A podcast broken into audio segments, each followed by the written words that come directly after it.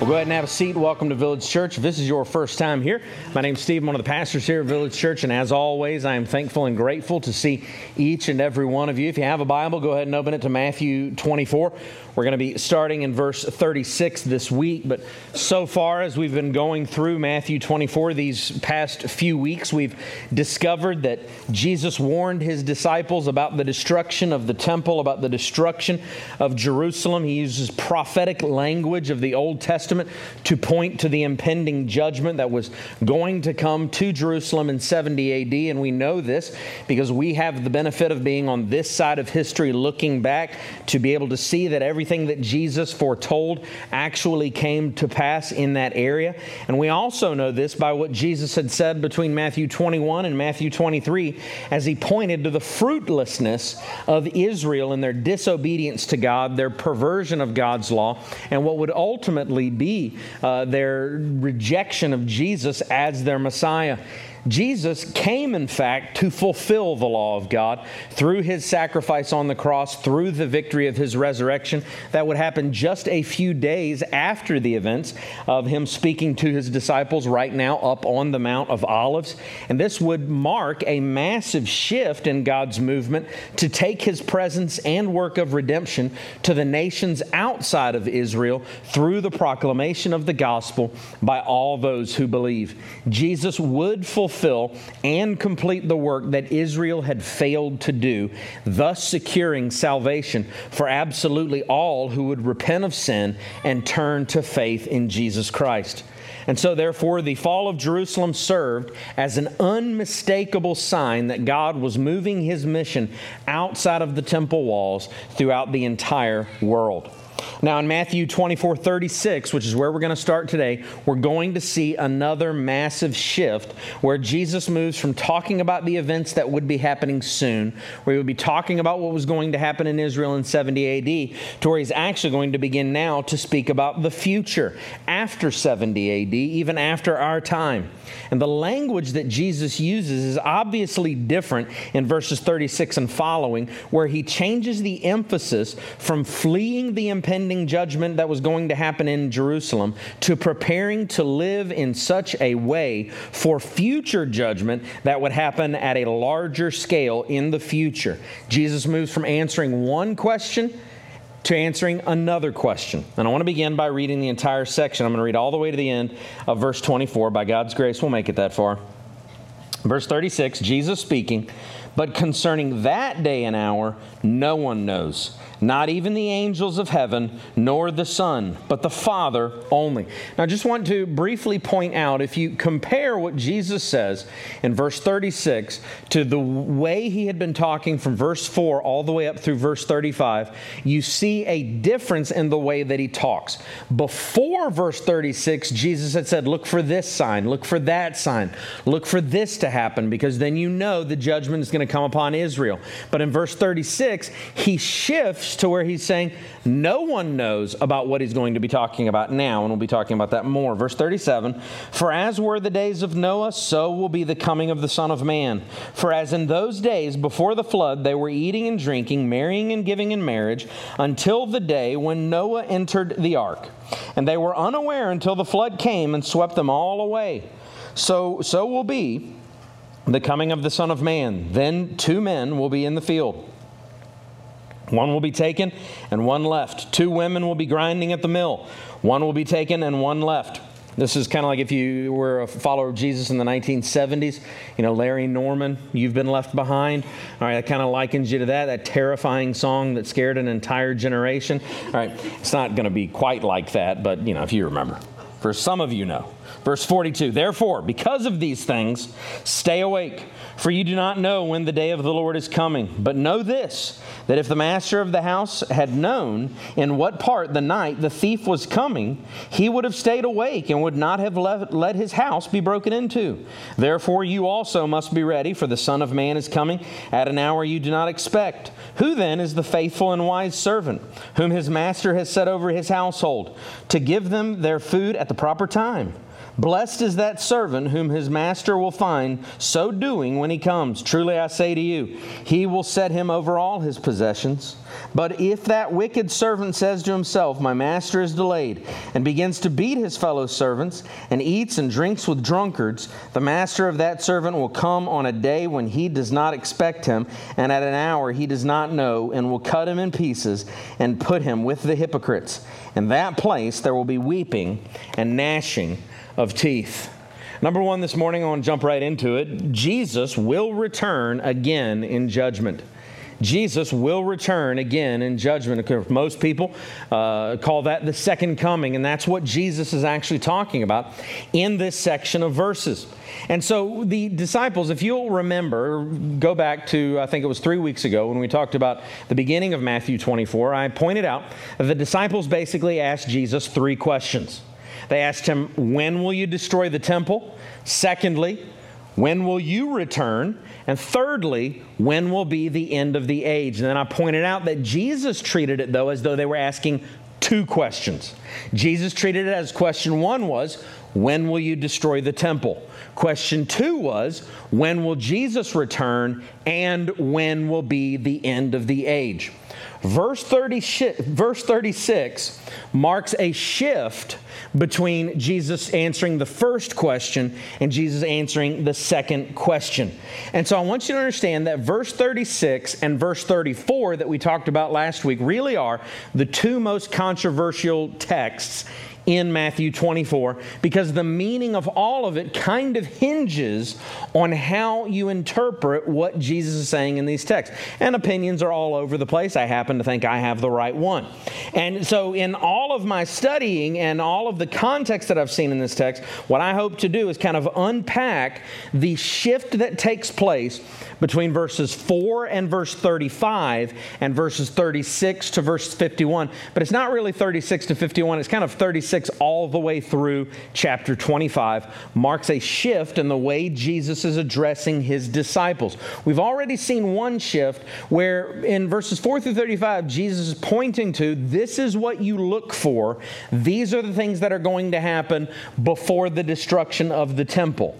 But in verse 36, he makes the statement, no one knows, as if there aren't going to be any signs that I'm going to tell you for you to look for. There are analogies that Jesus makes that we're going to unpack in just a few minutes. But really, Jesus' attitude about the second coming is you shouldn't treat it like 70 AD. Rather, you should focus on the mission at hand and be faithful to what prepares people for the second coming. That is the proclamation of the gospel of Jesus and stewarding the gospel that you believe so that more disciples will be made. And the reason that we look at 36 and we know that he's making a shift is because of two words that in English may seem inconsequential to you, but in the original language, they, it was a phrase of consequence. And that is the first two words of verse 36, where he says, but concerning. Those two words.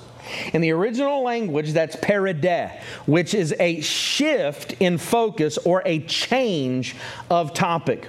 And so imagine if you are in the disciples' shoes. You're standing on the Mount of Olives with Jesus. You're listening to the discourse that he says. When Jesus ends, verse 35, he says, Heaven and earth will pass away, but my words will not pass away. As soon as he says perideh, or but concerning, or if concerning, or but if, these things, that, those terms can be translated all those ways, they would have understood Jesus is cap ending one subject with my words will not pass pass away, and now he's beginning a second subject about the coming of the Son of Man. And so he shifts from the judgment of Israel in 70 AD to the second coming that has not happened quite yet. And so in Matthew 24, 36, that's how I know he's answering the second question about his return and the end of the age. And so some people will tell you that when Jesus is talking about the end of the age, he's actually talking about the end of the Jewish age that took place in 70 AD and that that was what he was talking about right there. That doesn't really contextually make any sense to me to kind of receive Jesus' word that way. A big reason for that is because of what Jesus says in Matthew 28, 20. Jesus then repeats the end of the age when he says, Behold, I will be with you always till when? To the end of the age. And so, to kind of interpret what Jesus says in Matthew 24 about the end of the age to have already taken place in 70 AD, my question would be what has Jesus been doing since then if he hasn't been hanging out with us, okay? And so, I think what Jesus is talking about in Matthew 28 20 is the literal end of the age, which is going to happen at the second coming of Jesus Christ. And so, even in Matthew 22 31, when Jesus changes the subject quite clearly there, we note that perideh is always going to be in the New Testament a changing of the topic that Jesus is talking about or anybody that's in conversation is talking about. And so you need to understand that one thing that's important about the future is understanding there will be a second coming. There's going to be a second time that Jesus returns, but it will be a different second coming. His first coming was being born of the Virgin Mary, living the perfect life that you are incapable of living, dying on the cross as a substitute for your death, rising from the dead. The second coming will be the inauguration of eternity. The second coming will be the king returning in triumph as the gospel has triumphed over this world through the making of disciples, through the proclamation that Jesus saves, and eternity will be inaugurated at that time.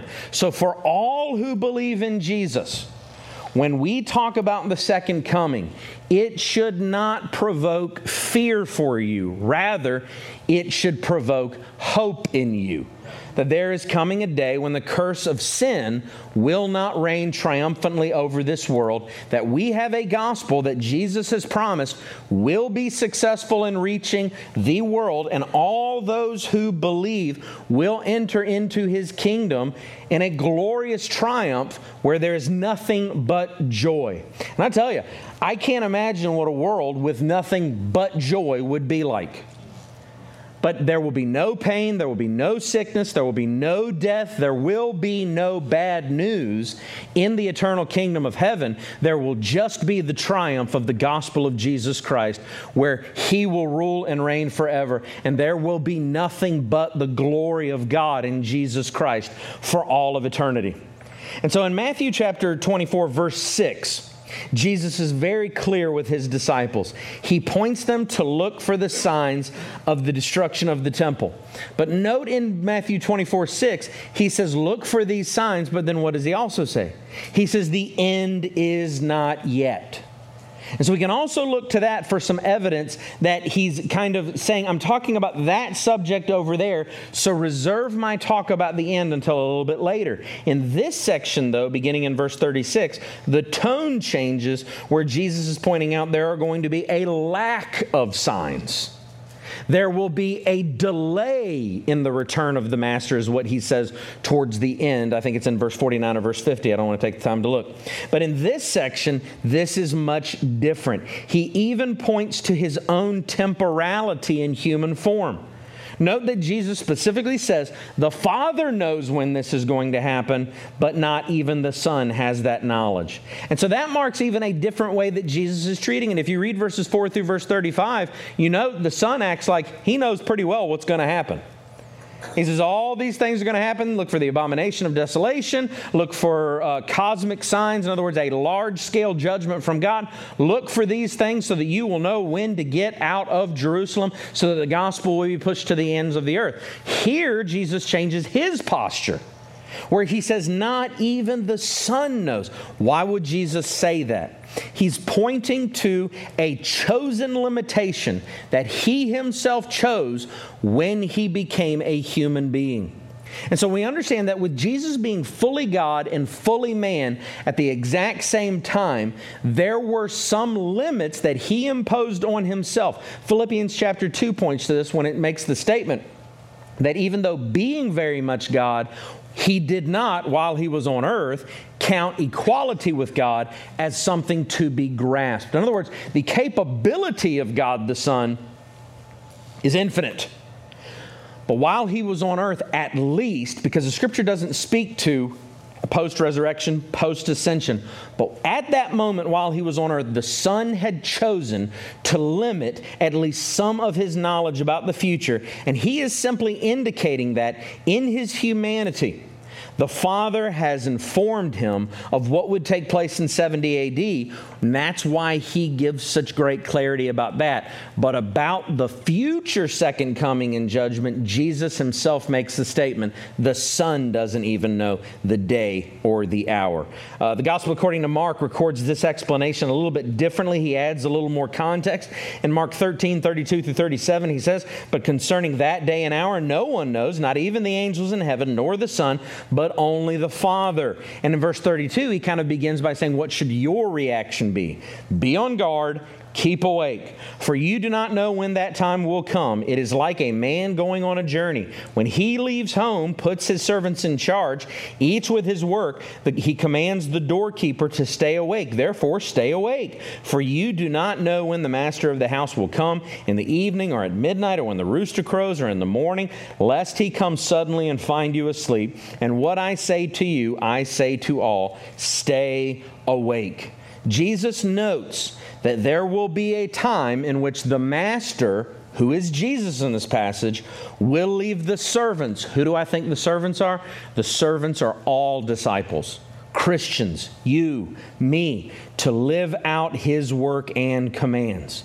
Now, Jesus transitions then to note that then when the master returns, there will be another time of judgment at the end of the age that in his human form, he did not need to share with them because it would not help them in the mission that they had. But Jesus does offer a great deal of information on how to be prepared for his second coming. Rather than fretting over when it is going to take place, Jesus transitions from focusing. If you note from verse 4 through verse 35, he used the phrase, All these things will happen. But in this passage, he transitions to a different phrase no one knows these things, as though they are not to focus on timing, but rather faithfulness to the mission at hand. And the Church of Jesus Christ has struggled with being obedient to what Jesus says in this passage for a long, long time, especially since World War II. People have been trying to set dates. People have been trying to speculate. People have been saying, oh my goodness, the second coming is like an algebraic equation. If you go back to the original language, when Jesus said no one knows, he didn't really mean no one knows. If you take x to the quadratic equation to Capricorn in its third retrograde, you understand that Jesus, and this really happened when I was a child, Jesus meant by no one knows October of 1994. to which I'll tell you, uh, at 14, that terrified me. I was like, good Lord what's going to happen? But at 42, I will tell you, I've done a little bit of studying since then. In the original language, no one knows. Do you want to know what it means? It means no one knows. Uh, it, it, doesn't have any algebraic equation involved.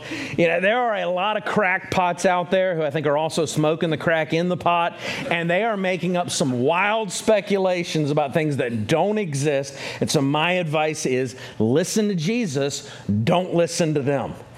Jesus is a little more trustworthy than human beings tend to be when they really misinterpret uh, the Word of God to really fit their mission. And really, anytime you're listening to a Bible teacher, you need to ask yourself, what mission is this teacher trying to get me on? And does that mission match the mission that Jesus is obviously trying to get me on? Jesus is focused on his servants proclaiming the gospel and making disciples.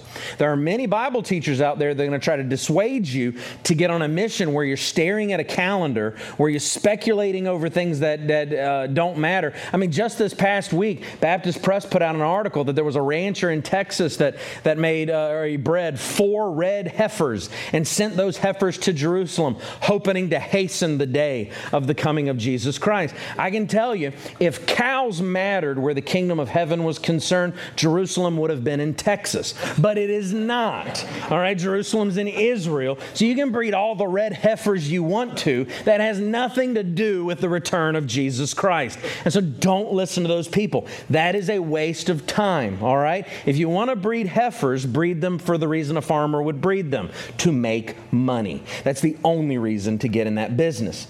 Jesus is transitioning here to talk about number two this morning. The future is out of your control, but God commands you control your present.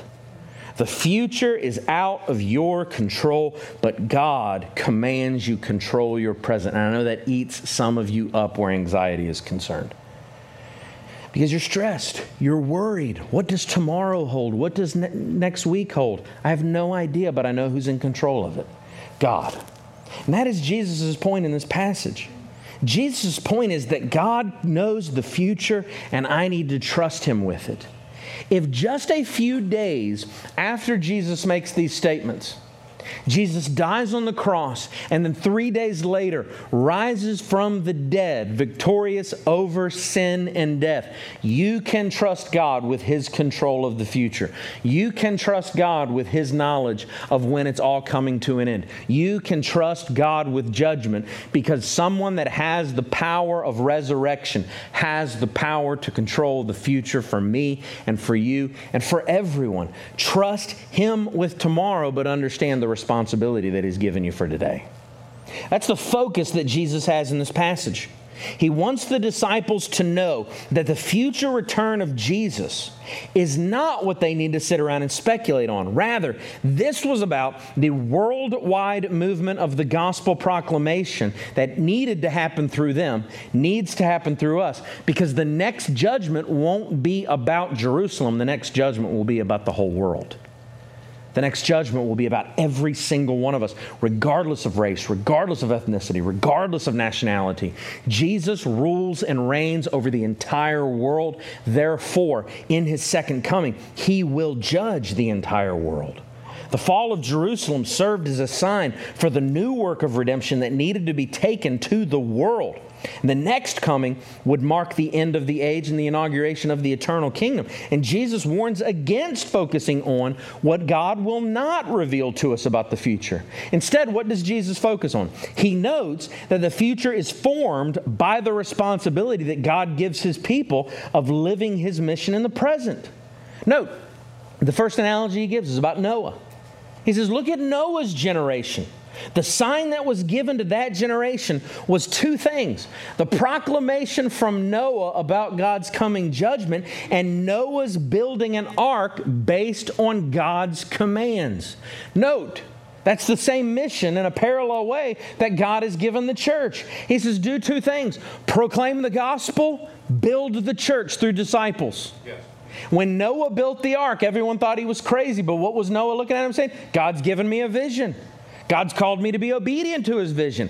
I've got to build the ark. Regardless of it make, if it makes any sense to the world around me, I've got a responsibility from God. He's coming in judgment. You join me in living out God's mission. It's a similar proclamation from the Church of Jesus Christ to the world. God has given us a great gospel through Jesus Christ, through his death, through his resurrection. We are building the church. And I'll tell you, the world around us may look at us and say, how you are spending your time and how you are investing for the future makes absolutely no sense. But that can't deter us because we are building the future that God has promised. God has told us to tell people the warning of the gospel and to make disciples to build the church. That is the sign to this generation. So you need to stop the speculating, stop looking for signs. We don't know when he's coming. Could be tomorrow, could be a hundred years from now, but he wants me to live as though the master will return when the master decides he wants to return. He says the servant isn't going to be given that knowledge because the master he doesn't owe the servant an explanation. The servant is supposed to humbly submit and steward what God has given me right here, right now. Friend, you may not know when Jesus will return, but you can be prepared for that return at any moment. And that's Jesus' point here. Jesus then shifts and focuses on different analogies that should serve as warnings to those of us that call ourselves followers of Jesus. No, he's talking about those who claim to be disciples of Jesus Christ. He tells them, stay awake. Don't sit back and relax. You have a mission to live. There is a world of sinners that need redemption. Therefore, we have a kingdom to build with a gospel that will triumph. Now is the time to get to work. He likens Christ's return to that of a thief coming at an unexpected moment. Again, this is very different from earlier in the chapter. There's an emphasis that every day matters because Jesus has given me a responsibility and I don't know when the master will return to see how I have invested my everyday. And that is the focus of a disciple. Look at what he says uh, in Luke chapter 21. He records uh, really the same conversation, adds even more context that they need to watch themselves. He says, starting in verse 34 of Luke 21, But watch yourselves, lest your hearts be weighed down with dissipation and drunkenness and cares of this life, and that day come upon you suddenly like a trap. For it will come upon all who dwell on the face of the whole earth. But stay awake at all times, praying that you may have strength to escape all these things that are going to take place and to stand before the Son of Man. Friend, I'll tell you, there is plenty that can distract you from the cause of Christ. There is plenty in this world that you can invest in that has absolutely nothing to do with the gospel, has absolutely nothing to do with eternity. And Jesus is saying, be careful. Be careful how you invest. And how do you know what to invest your life in? The Word of God. Word of God's been clear. He says, invest in that which will further the gospel. Invest in that which will make disciples. Invest in that which will build the church. Invest in that which will leave a legacy to your children. Invest in your family. Invest in building a world around you that is better than the one you were born into. And live as though the gospel will triumph through you because God has promised that it will. Friend, pray that you may have the strength to escape from the trap traps of this world. You know, it's not just alcohol that can get you drunk in this world. You can take that analogy and understand, yeah, is Jesus talking about alcohol? Absolutely. Don't be a drunk. All right? Don't do that. But also, don't get drunk on fame. Don't get drunk on envy. Don't get drunk on the riches and cares of this world. Don't get drunk on the power that this world has to offer you. Friends, this world is filled with temptation to distract you from what God has said does matter so that you will focus on that which ultimately, in light of the gospel of Jesus Christ, really doesn't matter. And that is a temptation that absolutely every one of us must sober up and realize that we are open to. All of us are tempted to focus on things that won't matter. All of us are tempted to look at life and say, Oh, I don't think Jesus will come back tomorrow, so my decisions today don't really matter. Nothing that I do today is really that consequential. So I'll serve Jesus next week. I'll do it next month. I'll do it next year. I'm only 20 years old. My choices don't really matter right now. It's amazed me over the past 20 some years of pastoral ministry that I've seen that statement go from I'm only 20 to I'm only 30 to I'm only 40. I mean, I've had some people 62 years old. Oh, I got plenty of time left, and I'm like, I don't think you do. You don't look good. you are you are not aging like a champ. All right, you better get it together, buddy. But that's the lie that this world tells us. It wants us to believe we can waste it and it doesn't really matter. What do you think the strategy of Satan is? He wants to convince you you got plenty of time. But Jesus is telling us you don't know when the master's going to return. You don't know when He's going to hold you accountable. You don't know. Therefore, live as though you will always be prepared for the return of the Master. The Apostle Paul says something similar in Ephesians chapter 5. He says, in, starting in verse 11, take no part in the unfruitful works of darkness, but instead expose them. For it's shameful even to speak of the things that they do in secret. But when anything is exposed by light, it becomes visible. For anything that becomes visible is light. Therefore, it says, awake. See, this is the same terminology Jesus Jesus uses Awake, O sleeper, arise from the dead, and Christ will shine on you. Look carefully then how you walk, not as unwise, but as wise, making the best use of the time, because the days are evil. Even the half, half brother of Jesus, James, says in the book of James, he says, Life is a vapor fades quickly. Friends, some of you want to have one foot in worldliness and another foot in the gospel. It doesn't work that way. Awake, make the best use of your time, is Paul's admonition. How much time are you wasting on things that don't really matter in eternity? Maybe make that a little bit less this year.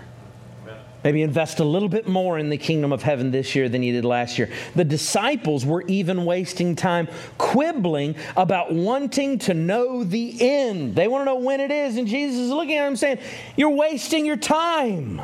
This is a warning that you even lose focus on the gospel with by speculating worthlessly on theological spectrums while you aren't even engaged in disciple making. It is a tragedy to have the truth right in front of you when you aren't applying it to making disciples. I've had the privilege to do a lot of seminary, too much, all right? Got all sorts of degrees, all sorts of Bible pedigrees. I don't know if it matters in the end, but I know some things. But it has amazed me that people can be so gifted in their theological understanding yet still waste their lives. I'll tell you, we got people all over the spectrum where end times beliefs are, from premillennial to amillennial to postmillennial to panmillennial, and that means everything's going to pan out in the end, all right? all right. Some of you have no idea about the three things I just said, all right? You're like, you're like, that's my millennial position. I don't know. I don't even know what you're talking about at this point. But I will tell you, none of them really are that far apart. Because the reality is, is they all can be used to tempt us to fall the way the disciples are falling, where they want to speculate about the future rather than live for Jesus right here and right now. Whereas one system will be like, all right, we got to breed some red heifers. Let's hasten the day. Huge waste of time. And on the other end of the spectrum, they're like, well, let's build Christendom and find ourselves a new Savior because Jesus came back in 70 AD. Never going to do that again. So we got to do it ourselves. Same, waste of time, speculating. Jesus says, live for the present in discipleship so that the kingdom will be built through the church of Jesus Christ. Obey Him today because you can't procrastinate for the final exam. Yes. You must make your life matter because there are some of you, and you're even young, and you don't think your choices matter. I don't know if I should tell this analogy because somebody's probably going to get offended by it, but I'm going to do it anyway. I did it in the first service too, and it, I get a little more weary of it every minute. But I'll be driving down the road with my kids, and I love taking rides. I love driving through neighborhoods, looking at houses I can't afford, one of my favorite things to do in the world. And every once in a while, we'll get on like a main road or even a main highway, an interstate even. And you ever get out on the road and you see someone walking down the side of the road and you're confused as to how they even got there? Because you're like, if you're walking down this road, where did you start? Because I don't even know how you got this far. And I look, and they all often look disheveled. They often look down on their luck. They often look like they've had a hard life. And I use it as a teaching moment for my kids. And I look at them and I point at that person. Right, this is the part that's going to offend you. And I say, every choice that person has ever made has led them right where they are right now. And I look at my kids and I'll say, Your decisions matter. Some of us, we buy this lie that there are inconsequential choices in this life where the mission of Jesus is concerned, and there aren't. There are no inconsequential choices. There are no inconsequential decisions. You will reap what you sow in this life. So if you want to reap the gospel, you will sow a life that says, I believe the Master is returning and he will settle up every single account. So I've got to live every single day as though the master might return tonight. That is why Jesus uses the language that he does. He says, it's like a thief in the night. It is like a master who's on a long journey. And an unfaithful servant might say, Well, since the master has delayed, I'm going to act like I'm the master now. And Jesus says, Don't live like that because I am returning and you don't know when. And if you are not faithful to my gospel, it means you never believed it to begin with. Jesus wants you to understand that it is a tragedy to claim belief in the gospel, but to not live for the gospel. So, number three this morning, understand build a life that is ready for judgment. Build a life that is ready for judgment. Jesus has given you, let me tell you, if you're a follower of Jesus Christ, He has given you responsibility. He's given you a responsibility to steward His gospel.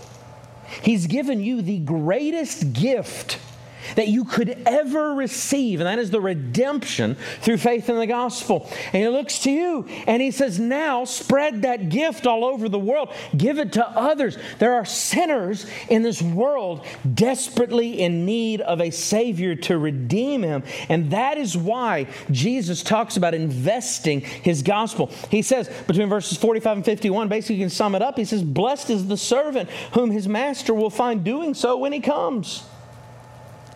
He says, if you're living for the gospel, you're prepared.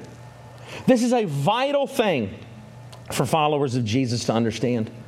Your choices matter because they serve as a reflection on the validity of your faith. So, friends, I ask you the question how are you investing? What are you doing? What is the focus of your life? Are you building something that Jesus isn't even interested in?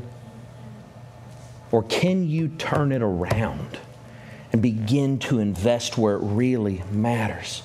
Some of you want just enough Jesus to make you feel pretty secure about eternity, but not so much that it might make you sacrifice something in the here and now.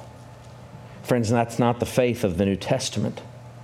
Friends, are you building something that Jesus would be interested in? Are you investing the things that He has made you responsible for? Some people have pointed out from time to time, and I'm always listening. I know what you mean by the little subtle things you say. Uh, but you say, you know, you never talk about the end times. You never preach on eschatology. You want to know why?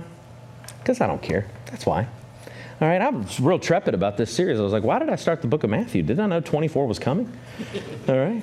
But no, I do care about it because it's in God's Word. But here's the key I hate it because what it typically breeds in people is that speculation. You want me to throw up a chart so that you'll know when the account's going to become due. So a week beforehand, you can actually start caring. But that's exactly why Jesus didn't tell us. The speculating, absolutely pointless, absolutely worthless. Jesus looks to his disciples and he says, Live as though it could happen at any time because God is watching all of the time and he's going to return. He's going to hold me accountable. He's going to hold you accountable. So, what do I focus my ministry on? I focus my ministry on having the posture that Jesus had. Jesus had the posture of no one knows, so be ready all the time. No one knows, so invest wisely right now. Friends, grow in the gospel. Invest with the gospel. Build the church. Make disciples. You are responsible. If you don't do those things, stop calling yourself a Christian because you aren't. In Matthew 22 11 through 14, Jesus is really specific. He says, starting in verse 11, But when the king came in to look at the guests, he saw there a man who had no wedding garment. And he said to him, Friend, how did you get in here without a wedding garment? And he was speechless. Then the king said to the attendants, Bind him hand and foot, cast him into the outer darkness. In that place there will be weeping and gnashing of teeth, for many are called, but few are chosen. See, in this analogy, in this parable, Jesus points to the necessity of wearing the clothes of God's kingdom, the wedding uh, garments. What he means is the righteousness of Jesus Christ that changes your life through faith. If you aren't wearing that, then it will be clear by how you live. If you are wearing it, it will be clear by how you live. Because if you don't have the right clothes on, you will be cast into outer darkness. How would I sum up this entire section? Frankly, I look at this section and I read, Don't waste your life. Don't waste it. C.T. Studd said many, many years ago one life will soon be past. Only what's done for Christ will last. Friends, everything that Jesus tells us about his kingdom in this section is to warn us against wasting our lives. The curse of sin and the struggle against it, the distractions around us are so real, they're so big. We are all apt to give in to that temptation. But, friends, you must know the power of the Holy Spirit that you received the moment you came to faith in Jesus Christ gives you a divine stewardship by which you are responsible and able to live a life that matters. The delay of the master doesn't mean he won't return sooner than you think. In James chapter 5, starting in verse 7, we're told to be patient until the coming of the Lord. And I think it's a very fitting analogy that the half brother of Jesus gives us. He says, Be patient, therefore, brothers, until the coming of the Lord. See how the farmer waits for the precious fruits of the earth, being patient about it until it receives the early and the late rains. You also be patient. Establish your hearts, for the coming of the Lord is at hand. I'm not a farmer, nor do I claim to be. But I do know enough, and I've been to enough farms to know that farmers, when he says the farmer is patient, he doesn't mean that the farmer just sits in his house staring at his window at the dirt, being patient for the produce to grow. No, I don't know if you know this, but farmers, they work. Work their hands to the bone. They prepare the soil. They sow seed in the soil. They care for it. They weed it. They don't just look at the weeds growing around their crops and say, I wish there was something I could do, but I'll just trust God with it. No, they work. They steward. They give of their lives to everything to grow. But the farmer is also smart enough to know he can't control the rain. The farmer is smart enough to know that ultimately he can't make it happen. So he waits while he works, but work he does. Friends, in this passage, the half brother of Jesus, through the power of the Holy Spirit, is telling us be patient. He's coming, but get to work. Because patience doesn't look like you sitting around speculating and wasting your life. Patience looks like a life that believes the gospel enough to invest in the gospel and with the gospel because you know the master will come and we must be ready. Because after his return, judgment. Those who would not come to Christ have a lot to fear. But those who follow Jesus, friends, we have nothing to fear because the faithful follower of Jesus longs for the day because the harvest will be abundant in his kingdom. A few application points this morning. First, Christians look forward to the return of Jesus. I say that because I know some of you are afraid. Some of you are worried Friend, don't be afraid because understand that at the return of Jesus, everything that is wrong with this world will be made absolutely right. There will be nothing but joy in the kingdom of heaven. And I know none of you can even imagine what that must be like. I can't imagine it either, but I know it'll be good. No tears, no pain, no death, no suffering, forever. Secondly, live for the gospel to prepare for the future. Live for the gospel to prepare for the future. How do you prepare for the return of Jesus Christ? Obey everything in this book. Build a life around all that God has revealed to you. Thirdly, build a life for the gospel. I say it that way because a lot of you build a gospel for your life. You build a gospel that fits what you want, what you're doing. No, no, no, that's not the way it works. You build your life for the gospel. Then, fourthly, Jesus will return to judge everyone. Every single one of us will stand right before Him. Have you trusted Him? Is He your Lord? Is He your Savior?